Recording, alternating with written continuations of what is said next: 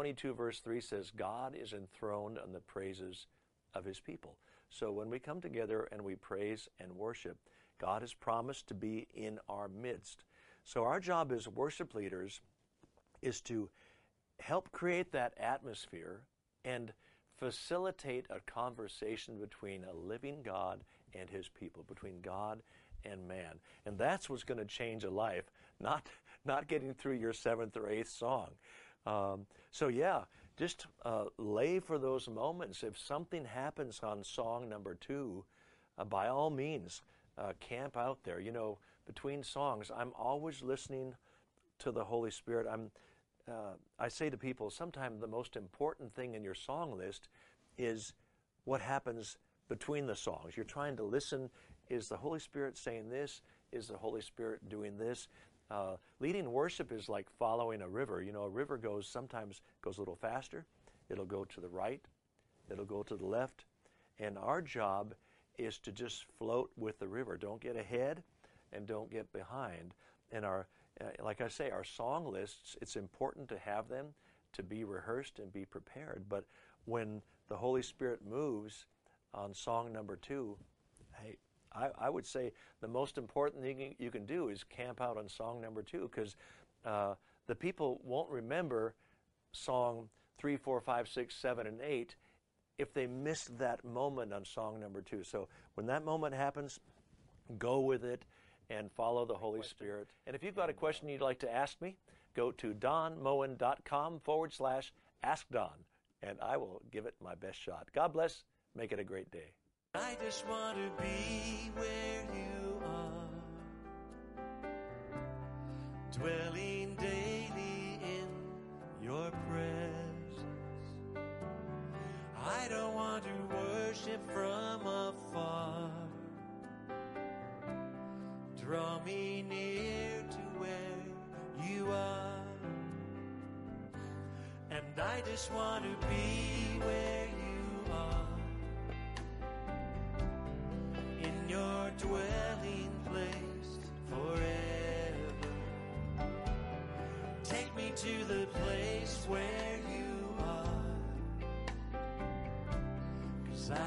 just want to be with you. I want to be where you are. Dwelling in your presence.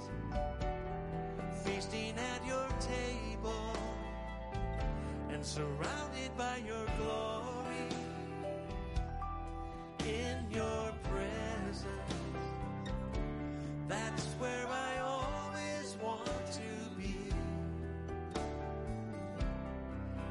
just want to be.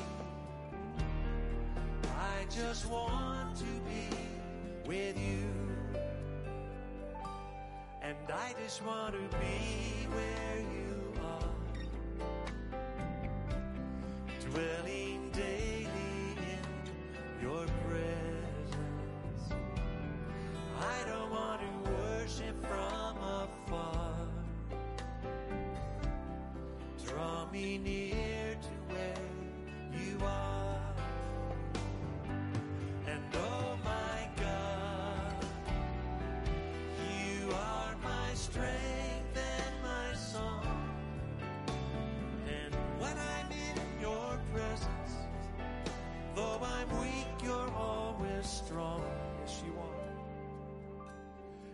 I just want to be where you are. In your dwelling place forever. Take me to the place where you are. Cause I just want to be. I just want to be with you. Make it your prayer. Just want to be. I just want to be with you.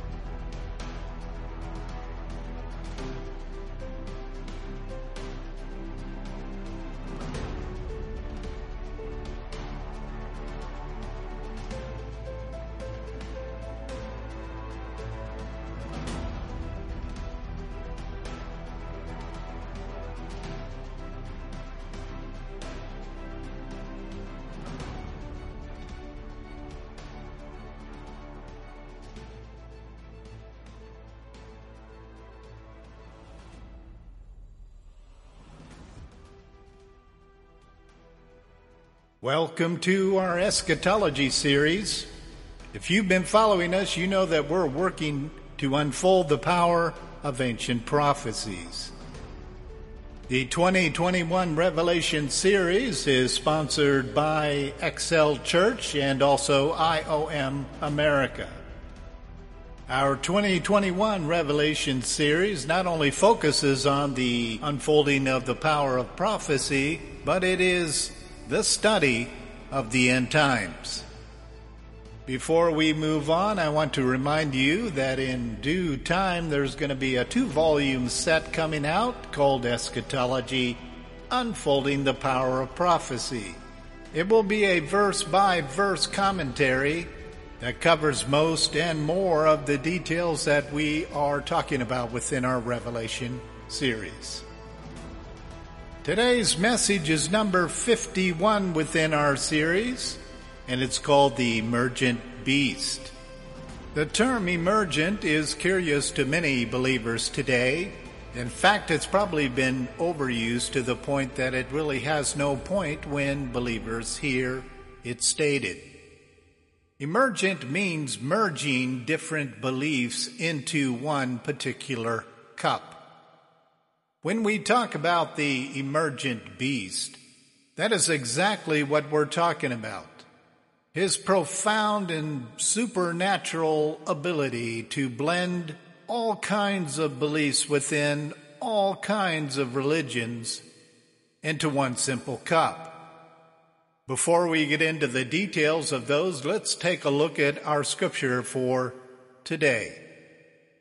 We're going to be reading out of Revelation chapter 13 verses 12 and 13.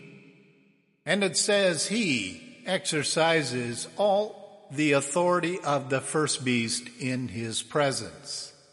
And he makes the earth and those who dwell in it to worship the first beast, whose fatal wound was healed. He performs great signs so that he even makes fire come down from heaven to the earth in the presence of men. Well, let's take a look at that emergent false prophet.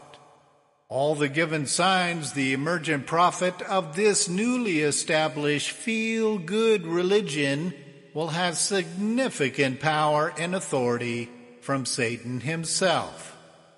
His purpose will be instigating a war with the true indwelt Christians, preaching, writing against them, excommunicating them from his new mainstream media and religion.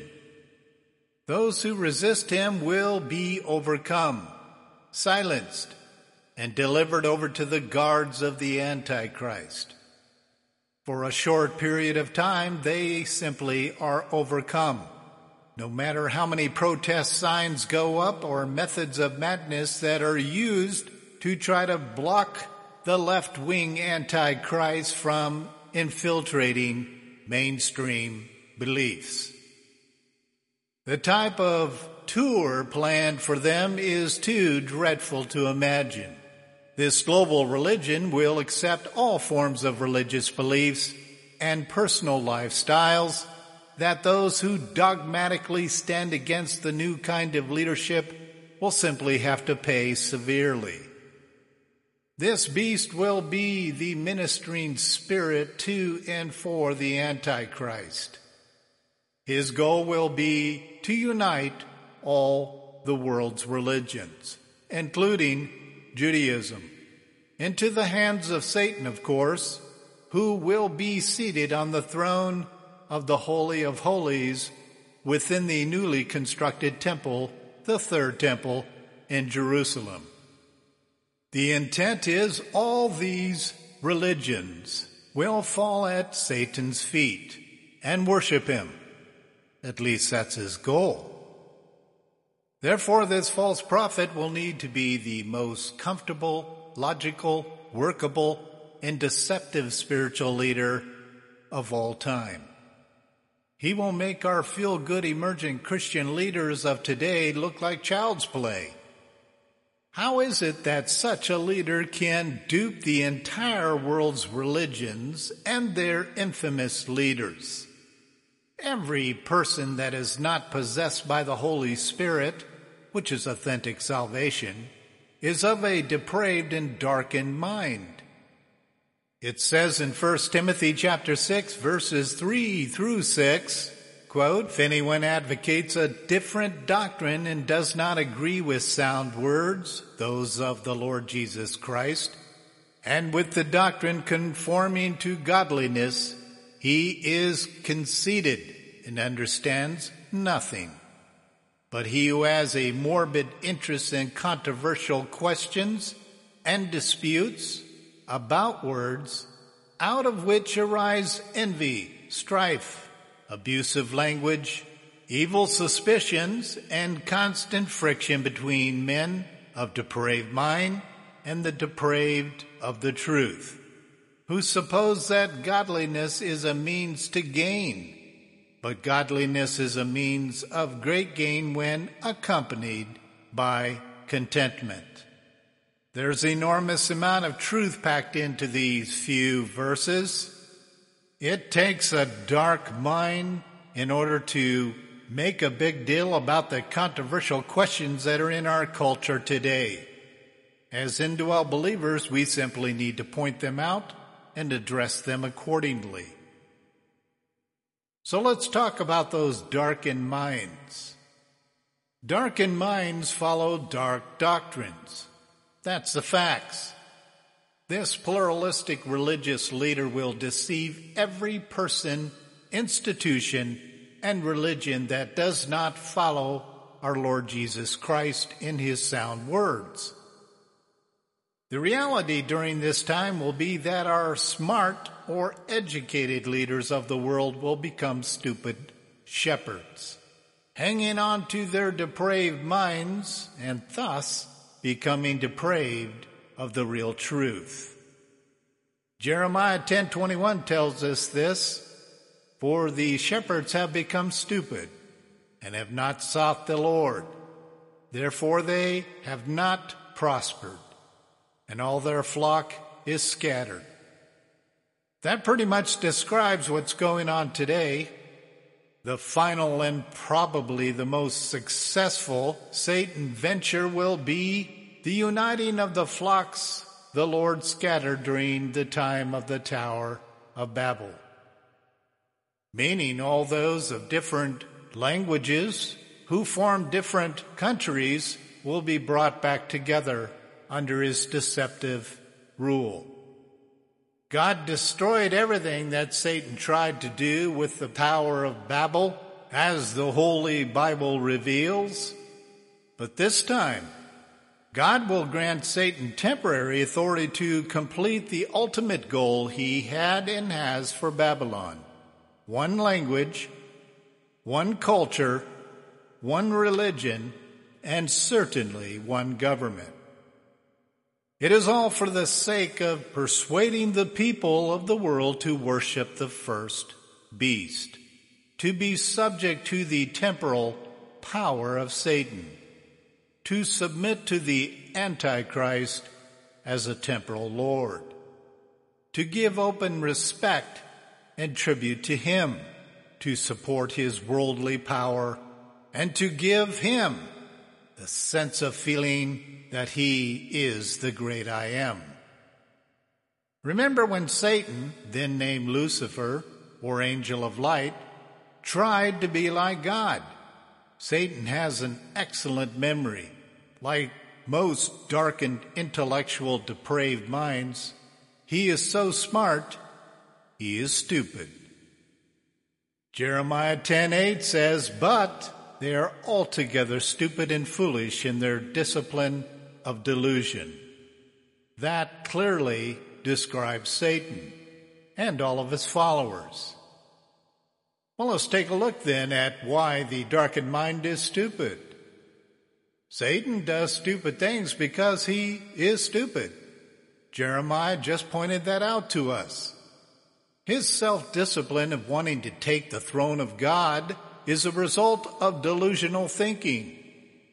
Because of this, he will continue the same simple path of trying to be like God to the very end of man's existence.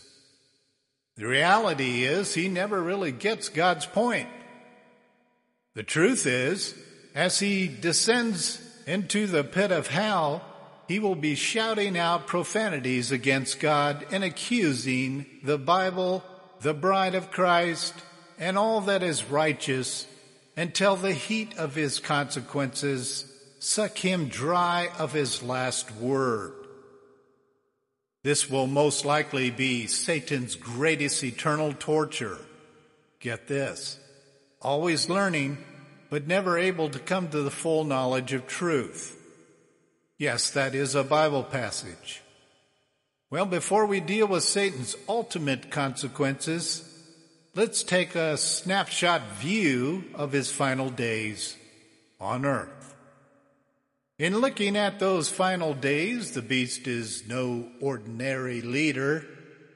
He will have much authority and perform great signs and wonders and miracles command lightning to come down from heaven. Humans don't often think of Satan having power over the elements, but God grants him these powers for a short period of time. Scripture backs such mimicked signs and wonders of Jesus according to 2 Timothy chapter 3 verses 8 and 9. Remember back when he was attacking Job's family? Well, Job chapter 1 verses 18 and 19 shows us. It says, while he was still speaking, another also came and said, your sons and daughters were eating and drinking wine in their oldest brother's house.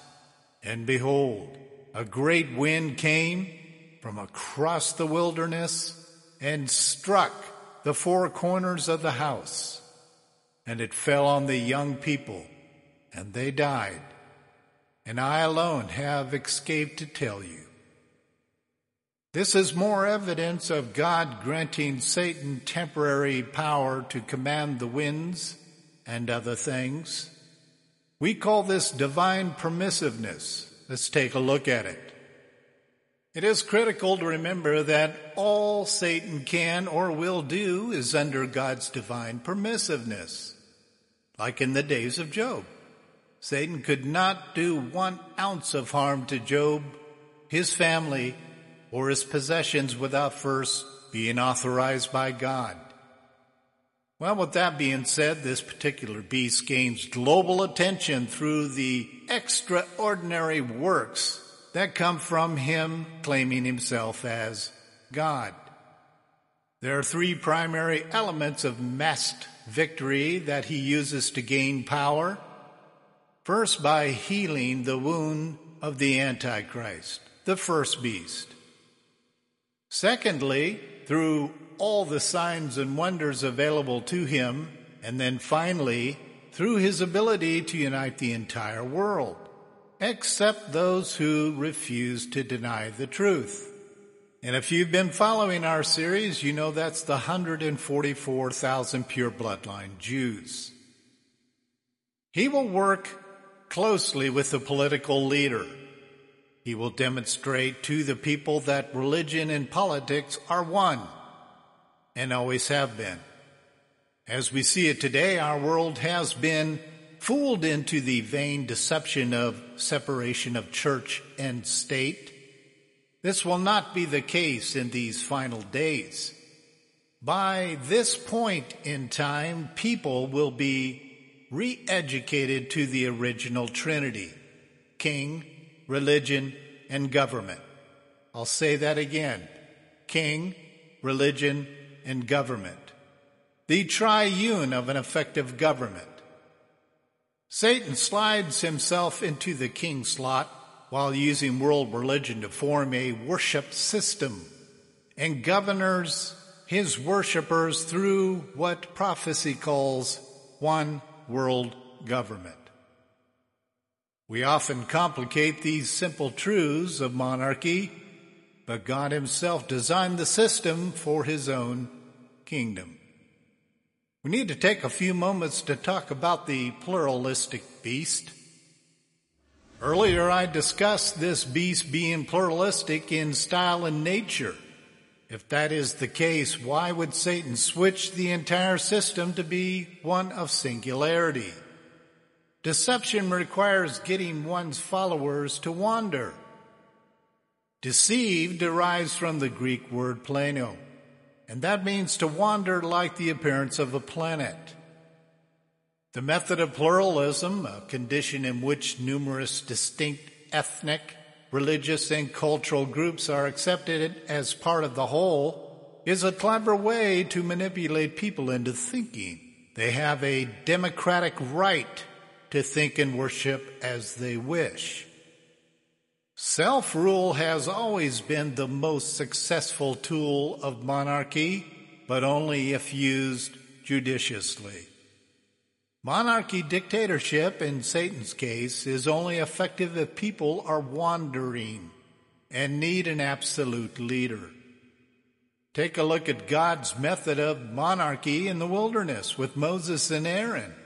The 40 years of wandering were needed for the people to become desperate for God, the God. This method of breaking the people is as old as humanity itself. Satan is simply replicating what works. He, Satan, is not original, nor does he have the ability to develop anything new.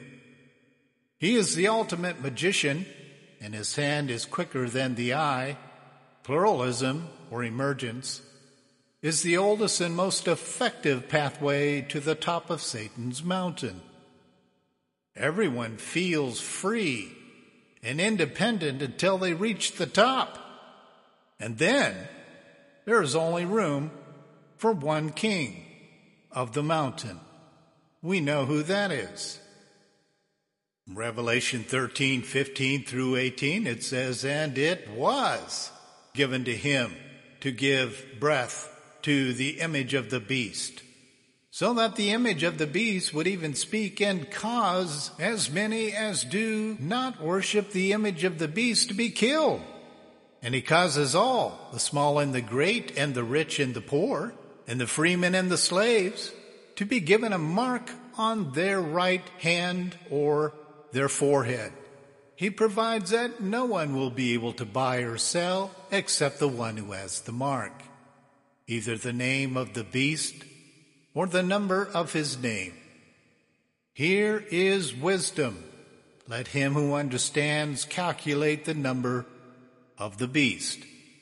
For the number is that of man, and his number is 666.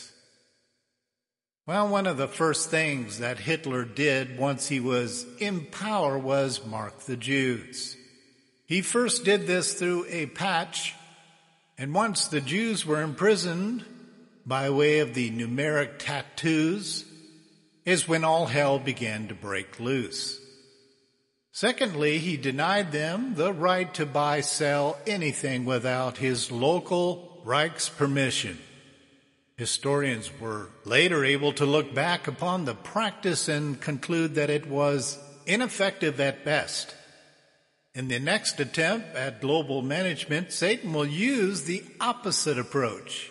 He will mark the freemen with a numeric mark. This way, he will monitor all the followers' behavior through a big brother type of system, most likely through technology. So Satan's reversal literally invites the people into his system in a pleasurable fashion. All religions know that the conversion ratio is much higher when some kind of love is used to invite the person in. To deny the sacred ideologies of love, no conversions are going to take place. Satan himself knows this. He's tried many attempts through different historical leaders, brutal leaders I might add, found them ineffective and failed of course. And this is why I believe in his final push to be worshiped in the end will be done through an emergent false prophet. Let's review marking the slaves. You know, it says in Galatians 6:17, From now on, let no one cause trouble for me, for I bear on my body the brand marks of Jesus. Then we find in Revelation chapter 7 verses 2 and 3, And I saw another angel ascending from the rising of the sun, having the seal of the living God. And he cried out with a loud voice to the four angels to whom it was granted to harm the earth and the sea, saying, Do not harm the earth or the sea or the trees until we have sealed the bond servants of our God on their foreheads. Many Christians and even non-Christians give Satan credit for the idea of marking the body for service. The mark of the beast issue has taken the front page of the news for generations. The truth of the matter is God produced the idea before the earth was even formed. Paul spoke of it to the Galatian church. And John was asked to write down what he saw regarding God marking the 144,000. The original idea of marking was singular in nature. It was an outward symbol of voluntary slavery, being a bondservant. Bond slaves willingly from their hearts enslaved themselves to their master, thus worshiping their master. Satan wanted in on this action. Therefore, he began using this body marking system on those he placed into forced slavery and volunteer service. Since the early years of Satan's purpose for marking the body, cults and countries have been using this method to secure ownership proof. Well, a critical note here is that tattoos and brands are signs and seals of worship. Yes, you heard that correct. Anytime you see anyone with a tattoo, whatever is tattooed is what they worship.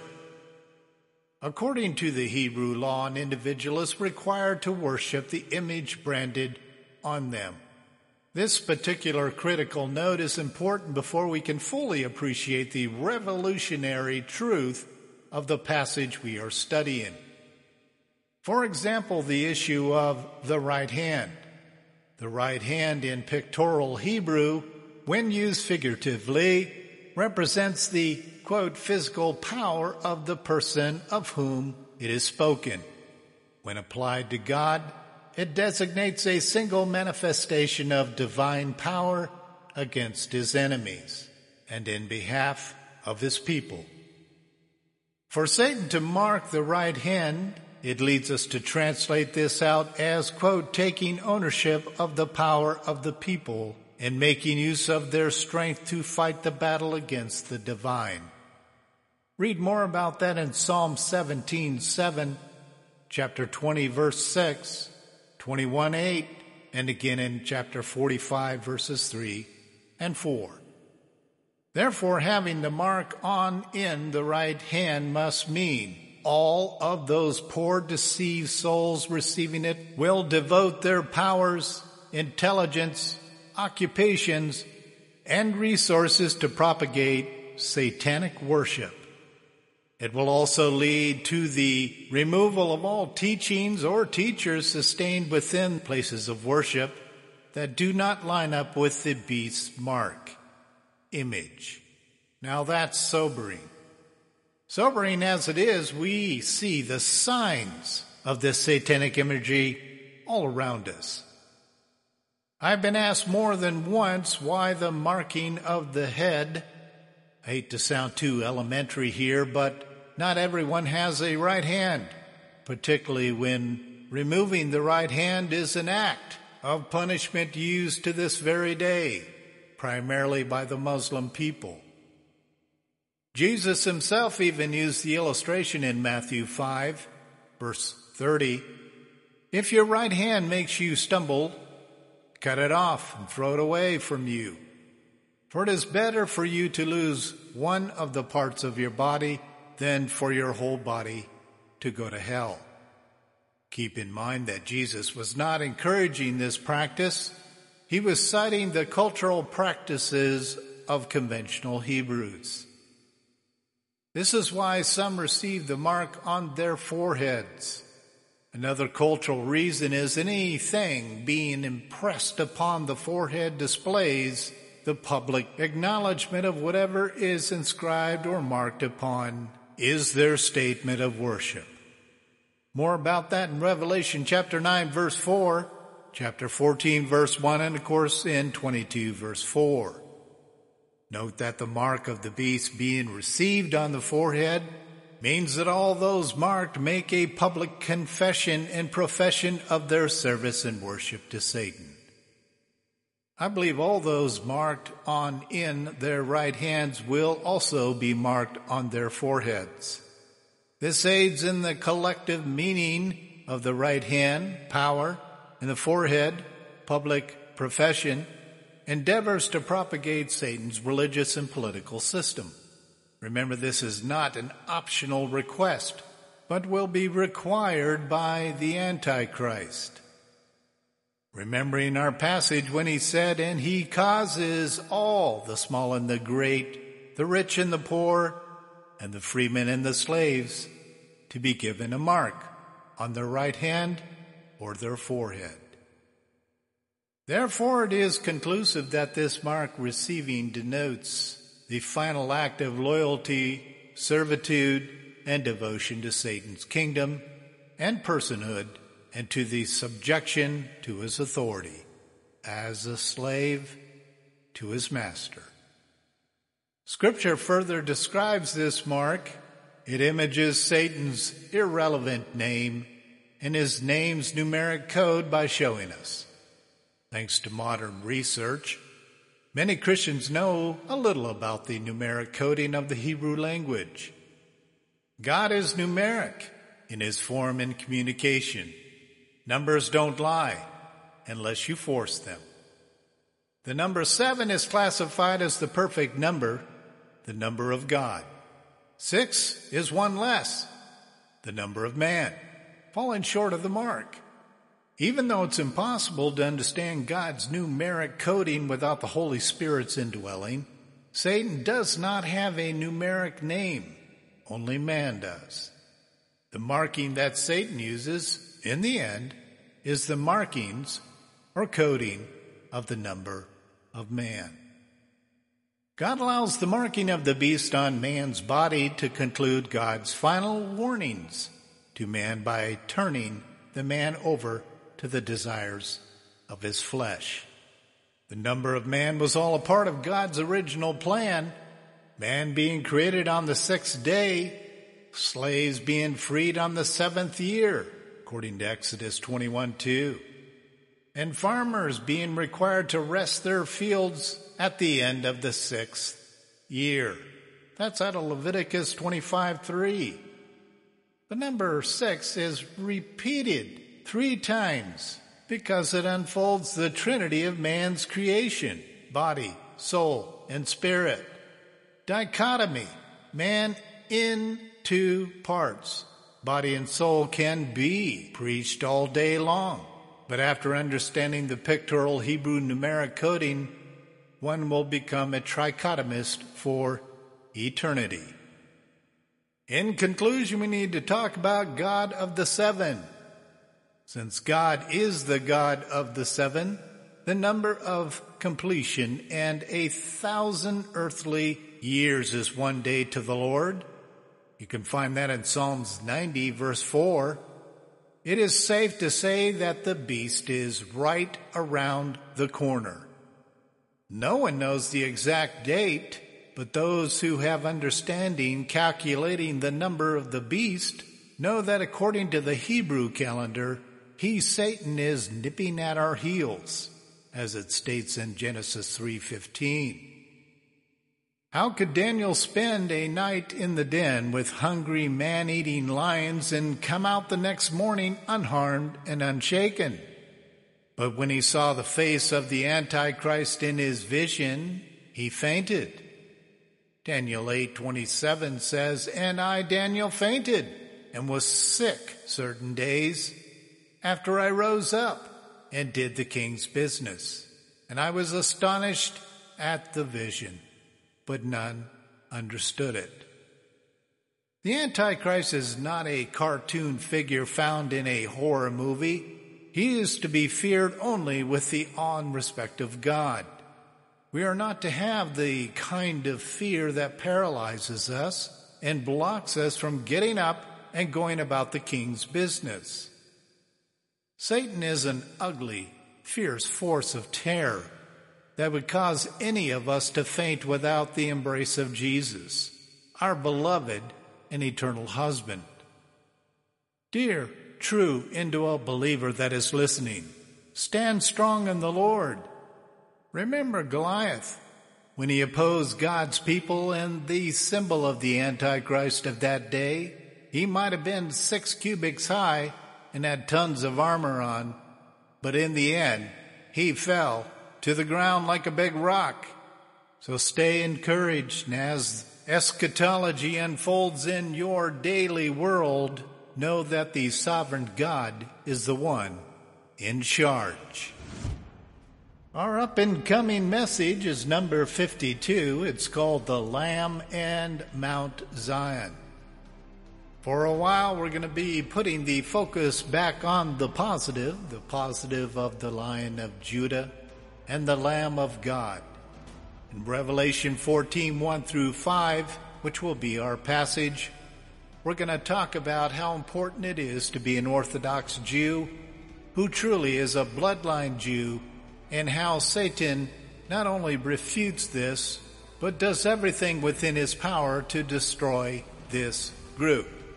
As you might guess, he fails. We're also going to talk about how the Father himself wrote his name on their foreheads. So while Satan is requiring his followers to have his name on their foreheads, God is already accomplishing this on the 144,000 pure bloodline Jews. More about that in our next message. Until next time.